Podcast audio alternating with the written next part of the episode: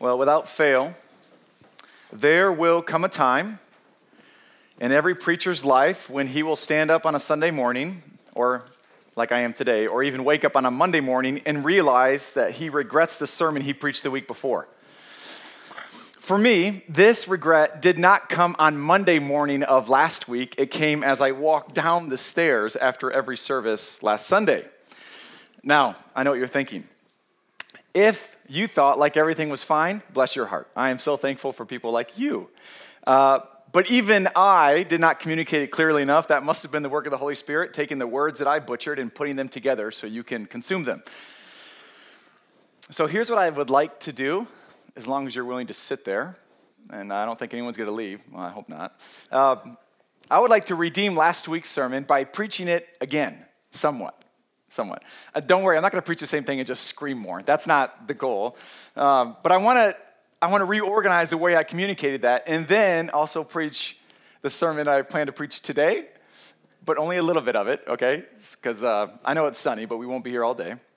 So um, that, that's what I would like to do. I would like to preach about the fruits of the Spirit again, and then go into um, the verses that Adam read to us about restoring one another and walking in the Spirit. So that, that's what I'm going to do today. Now, let me begin with clarity, okay? Being clear is always really good, and it's something I struggle with. I wanted to preach on the gifts of the Holy Spirit because I want us to understand as a church why evidence of spiritual fruit is so important among us. Why it's so important for church, um, yes, you individually, but us together as a people to produce this spiritual fruit.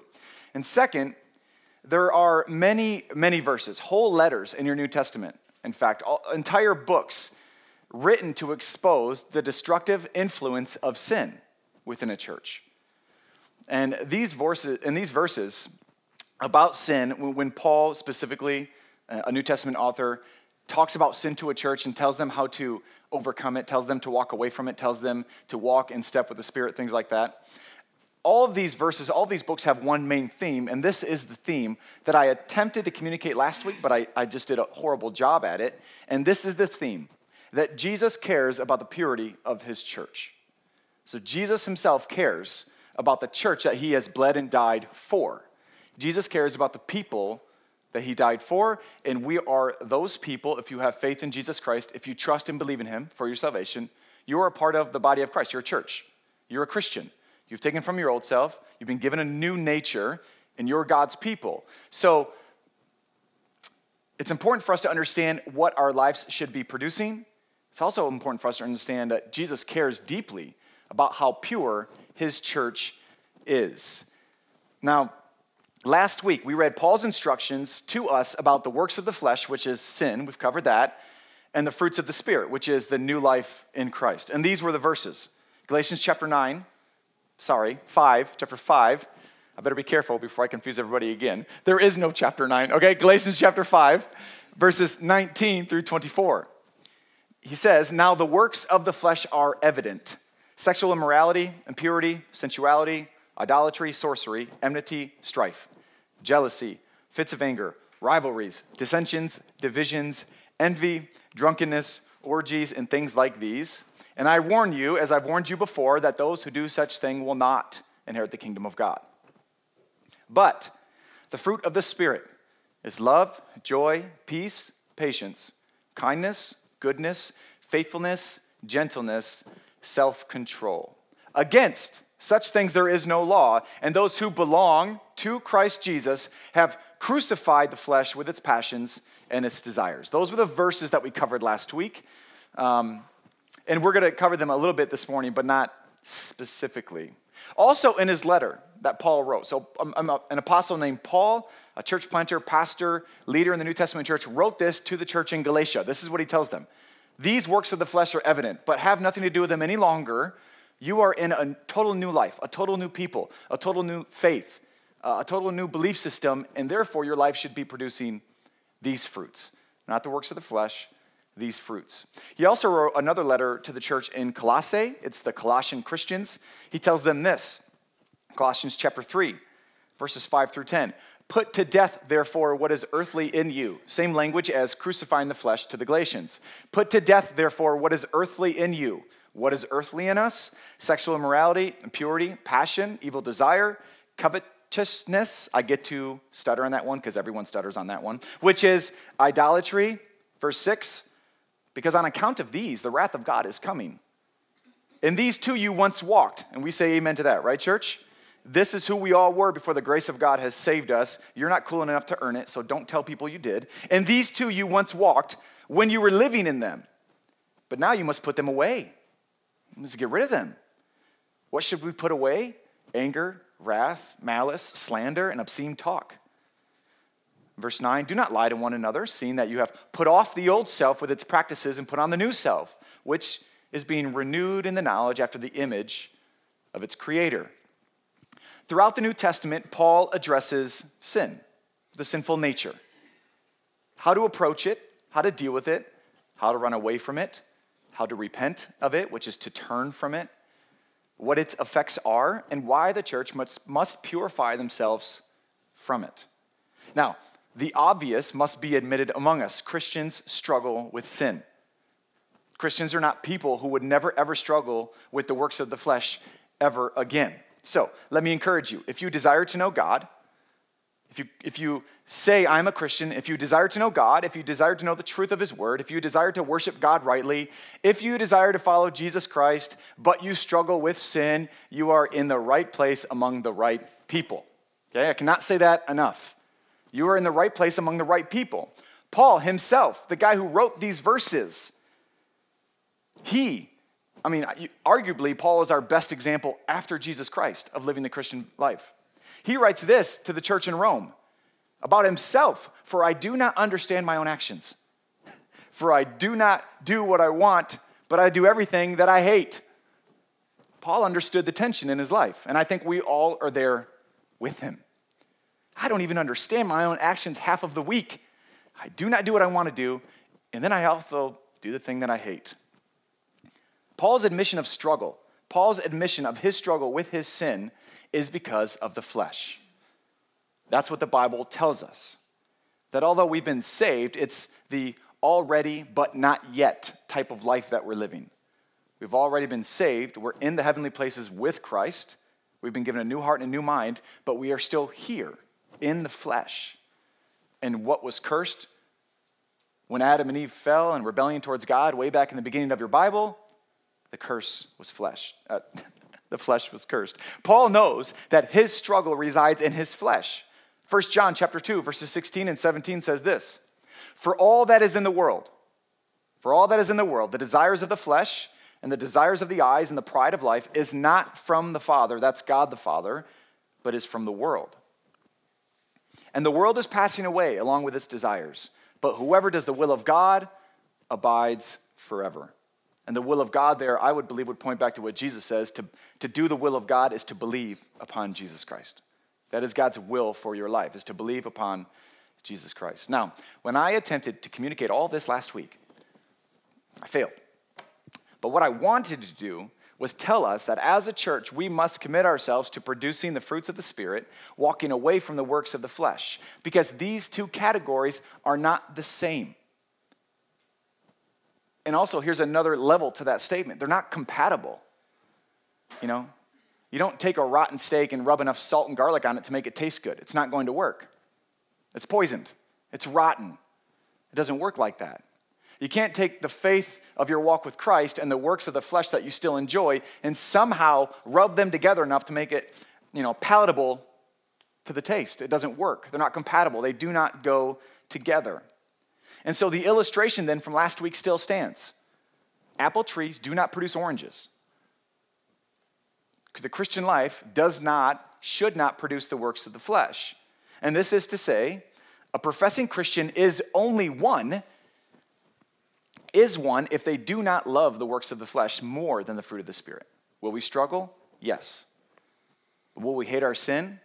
Yes. Instead, a genuine Christian cares about the purity of their life and therefore the purity of the church they belong to, and they care about the bride of Christ, the people whom Jesus died for. We are a new race last week. We are a new chosen holy people, and we are encouraged to put off the old self, encouraged. We're commanded to put off the old self and put on the new self, which comes with Christ. We're to put off the old works of the flesh that once held us in bondage. And many of us would say yes and amen to that. I was actually enslaved to my sin. I would walk in sin, realize it's destroying my life, and then do it again, and then do it again. We were in bondage. But the Spirit of Christ has set us free from that. You know, when Jesus died on the cross and, they, and then he was buried, when he resurrected, he didn't resurrect himself with all the, the sins with him. He didn't bring all that back. All the sins of the world were crucified with Christ. All your enmity and strife and division and all that was done with. When he resurrected, he didn't bring those back with him. So for the Christian, we are free from walking in those things. That's why oftentimes we're encouraged as Christians to remember who we are not necessarily work harder. Because when you remember who you are in Christ, you can flee from sin that much more. We put off the old and we put on the new. Now, before you give me credit for the apple trees not producing oranges, it's, um, it's just in the Bible. This is James chapter 3, verses 11 and 12.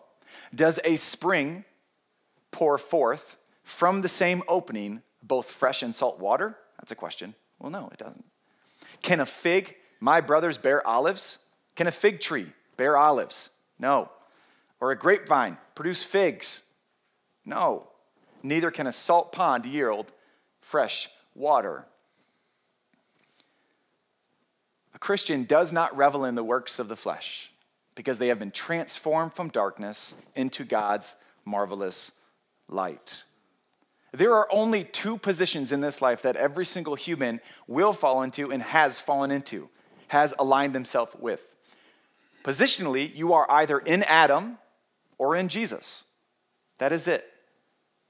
In light or in darkness. In Adam is to say in sin, and we know sin leads to death. In Jesus Christ is to say in righteousness, which leads to life. We read Paul's words again from Romans chapter 5. Therefore, as one one trespass, Adam's sin, just as one man's sin led, con- led to condemnation for all people. We inherited the curse of sin, therefore, we stand condemned before a holy God for our sinfulness. So, one act of righteousness, the, the obedience of Jesus Christ dying on the cross, leads to justification, leads to the salvation for all men. For as by one man's disobedience many were made sinners, so by one man's obedience the many will be made righteous. You're either in Adam or you're in Christ. That's where everyone falls into. You are either in sin or you are in Christ. You are either a sinner divinely condemned before God, He gets to do it, He's just. He holds the standard. God is not wrong for judging sin. In fact, He's God. That's why He gets to do it. Or you are a saint, divinely forgiven and no longer condemned, before a holy God. And that's the Christian's life. That's why the Bible says we can come boldly before the throne of God because we have been saved. He no longer sees our sin, He has forgiven us and cleansed us of the works of the flesh. Now, if we move from the personal aspect of this to corporately, sort of a church as a body, the church is called to know who is in Adam and who is in Christ. That's important for us to know. If Jesus cares about the purity of his church, then so should we. And if we're going to do that, we need to know who is in Christ and who is in Adam. Not because that those who are still in their sin aren't welcome, not at all, not by any means. Bring everyone you know. But the church is the body of Christ, and they need to know who they are. That's when we started talking about the topic of church membership that we are now ready for after three years of being a church. This is what church membership does. It pretty much defines who is a Christian and affirms their status in Christ. That's pretty much all membership does. Is help us understand who's a Christian. Now there is a tension. How does a Christian handle the tension between wanting to produce godly fruit and then dealing with the temptation which leads to works in the flesh? I am guilty and so are you. I want to do what I want to do, as Paul would say, but I, man, I fail so many times. Not only do I not fail of doing the right thing, I do the wrong thing. I do that thing that I hate that I swore I would never do again. For I do not understand my own actions, for I do not do what I want, but I do the very thing that I hate.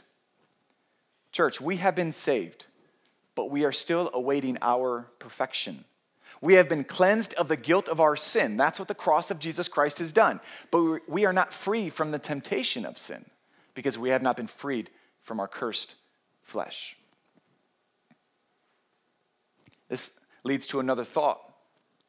Paul says that those who do the works of the flesh will not inherit the kingdom of God. And to be honest, we do find ourselves desiring to or actually committing the works of the flesh. So, as Christians, should this, should this make us feel as though our salvation and our eternal security in our faith, should that make us feel like that's in jeopardy if we fall into sin? If we do the very thing that Paul tells us not to do, does that mean the Christian is either, you know, one day they're in, then one day they're out, and the next day they're in again, and the next day they're out, depending on how they act? No. No.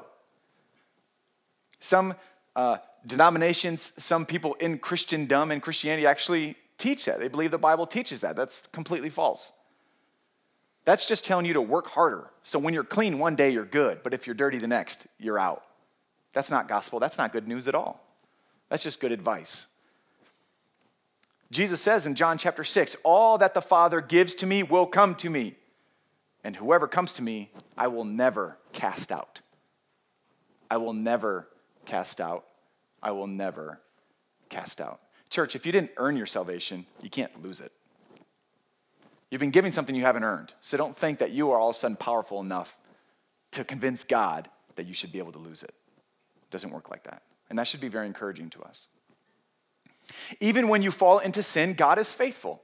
God is good. God is true. God honors his word. All who the Father brings to Jesus will never be cast out. So, this is the encouragement that we must remember when we have fallen into sin.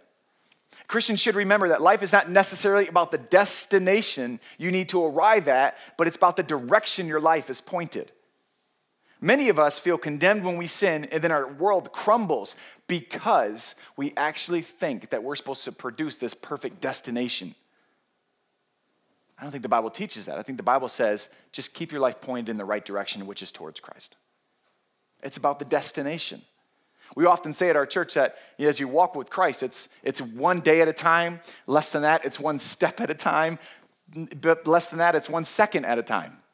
It's a half step in front of the other. It's little by little. But if you're pointed in the right direction, I don't care how slow you walk, if you're pointed in the right direction.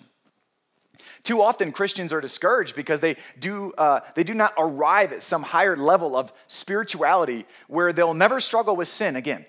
That's wrong. That doesn't work. Do not focus on the destination, focus on the direction of your life. Is the direction of your life pointed away from the works of the flesh and pointed towards Jesus Christ and His Word? Or is your life pointed towards and consumed the lust of the flesh, the lust of the eyes, and the pride of life? Which do you love more? The Bible is clear. Christians will produce the fruit of the Spirit.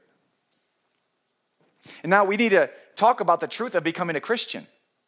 Again, I wanted to highlight the fruits of the Spirit because I believe the Bible is clear that those who are Christians will produce this fruit. It will happen eventually, little by little. Some of our fruit is so ripe it's fallen off, and some of us can barely spot the bud. We're in all different areas, aren't we? We're in all different stages of this, but it's there. It will be there. Those who are Christians will produce the fruits of the Spirit. And this is the topic I never want us to be tired of talking about because the nature of our culture, the environment in which we live, the environment in which our church exists today lead many to believe that you can be in Christ and still love the works of your flesh. They're not compatible. Is your life producing the fruit of the Spirit, which only the Spirit can produce? Are you training for a godly life, like last week we talked about, as a runner trains for a race? Christians will produce the fruit of the Spirit. Maybe not consistently, but eventually. But eventually. Now, if you are pointed in the right direction, there will be some evidence of love, joy, peace, patience, gentleness, kindness, and self control. And some of you uh, who, um, the people who know you best might go, Well, I think there's a half of a joy in there, but I see nothing else in your life. All right, well, we got a starting point. We can start with that. Let's just praise God for that. Amen? We got to praise God for the small areas that He's been working in our life. But here's the key, church only those who have been born again can produce the fruit of the Spirit. Something I wish I talked about more last week. In fact, it was in my notes and I totally missed it. Jesus cares about the purity of the church. We must see fruit produced among ourselves. We must walk away from the works of the flesh. But here's the key only those who are born again can produce spiritual fruit. John chapter 3 says, Anyone who is to become a Christian must be born again, which means they must undergo a new birth, a birth not of the flesh and blood, but of water and of spirit. These are the words of Jesus in John chapter 3. Truly, truly, I say to you, unless one is born of water and of spirit, he cannot enter the kingdom of God. Something miraculous has to happen in your life to inherit the kingdom of God. And it has nothing to do with your flesh, it has everything to do with water and with spirit. Now, born of water, this references most likely the act of baptism. The act a Christian is to undergo when they repent and believe in Jesus Christ as the only means of salvation. To be baptized is to identify with Jesus Christ in his death and resurrection. Now, this is applicable today because we continue to teach on who is to become a member of the church, and it's clear in the New Testament that those who belong to Christ have been baptized. The church knows who belong to Christ because they have been baptized. Jesus arrived on the scene. People believed in him and they were baptized. In fact, when the church took off in one day, the New Testament leaders recorded 3,000 of these soul baptisms. I mean, water was splashing everywhere. No one was dry. And they were happy about it. To not be baptized is to directly disobey Jesus Christ. And listen, the church belongs to Jesus, it does not belong to us. We're not going to redefine this. All Christians are commanded to be baptized. Now, again, in a few, we're not gonna, we're gonna be done with baptism because we're working on the Spirit. In a few months, we're gonna have another baptism service. And if you're interested, stay tuned because we'd love to get you there. It's one of the highlights of our year. And then Jesus says you need to be born of the Spirit. This references the work of the Holy Spirit in the life of the believer. Now, everyone can verify they've been born of the flesh. There you are. You're here. You've been born. This is evident because of, your, because of your existence. But a Christian is made new when they have been born of the Spirit. So now we connect the act of salvation with the fruits of the Spirit. And, church, only people, the only people who can produce the fruits of the Spirit are those who have been born, you've guessed it, of the Spirit. Because the fruits of the Spirit are the evidence that someone has been born of the Spirit. Listen, the act of salvation is by grace alone Salvation is never something, is always something you receive, it's never something you earn.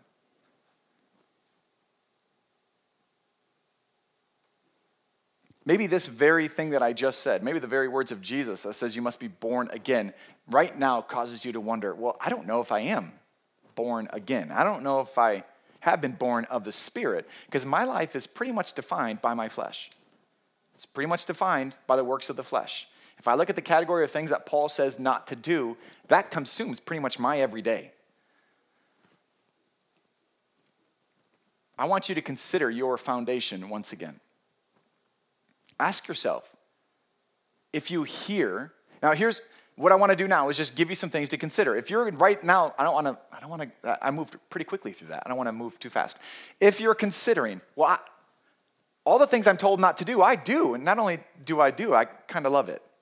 And not only do I love it, I'm not willing to stop because I love it that much. And I'm confused all the time because I actually hate it, but then I wake up the next day and I love it. And love, joy, peace, patience, kindness, gentleness, self control, I, I don't know. Even if I ask those who are closest to me, I don't think they would recognize them, those in my life. If that is you, and you have once thought or considered yourself a Christian, I want to just give you a series of scriptures for you to think on. Not because I'm standing in judgment over you, because I deeply care for your soul. deeply, and the people in this church deeply care for your soul. We've said this multiple times. We never want to invite people into this church and teach them about Jesus they will never get to know. That's not our aim and that's not our goal. Ask yourself now if you hear the voice of the Lord. Jesus says that he is the great shepherd and his sheep hear his voice. Now, don't try to listen really intently. That's not what it means. Okay? Oh, there's, there's a funny joke. If you want to hear God speak, read the Bible. If you want to hear him speak really loudly in your life, life read it out loud. Okay? I'm not asking you to listen for the voice of Jesus. If you want to hear God speak, just read your Bible out loud and scream it. God will be screaming at you. It's fantastic, okay? Jesus says he is the great shepherd and his sheep hear his voice. So when the Bible speaks, we hear and we receive and we follow. That's what it means. Jesus says, My sheep hear my voice and I know them and they follow me. John chapter 10. Ask yourself if you love his words, if you love the word of God. Jesus says, uh, not Jesus, First John says again, whoever says, I know him, whoever says, I know God, I know God, I'm a Christian, but does not keep his commandments is a liar, and the truth is not in him. But whoever keeps his word, in him truly the love of God is perfected. By this we may know that we are in him in Christ. By this, we may know that we're not in Adam any longer. We've been transferred into a new kingdom. And here it is whoever says he abides in him ought to walk in the same way in which he walks. The life reflects the new spirit. Ask yourself if you love his people, the church. I know I'm asking you to love a wide variety and diverse group of people, and all of us bring something different to the table, and it's not always great. just another evidence that the gospel is the only unifying factor in our entire globe for anyone everywhere. The gospel is the only thing that will unify a diverse group of people. It's the only thing that's going to work. Ask yourself if you love God's people. Beloved, 1 John chapter 4. Let us love one another. For love is from God, and whoever loves has been born of God. There's that language again. Whoever loves has been born of the Spirit of God. And whoever loves has been born of God and what? Knows God. Anyone who does not love does not know God because God is love. You may have heard this phrase before I, I love Jesus, I just don't love his people. Your heart should break for that person, not judge them. Because you can't have God as your father if the church is not your mother. It's the same. Ask yourself Here's the last one if you hate sin. Proverbs 8 13, the fear of the Lord is the hatred of evil. Don't ask yourself if you never sin. You'll always feel really bad about that answer.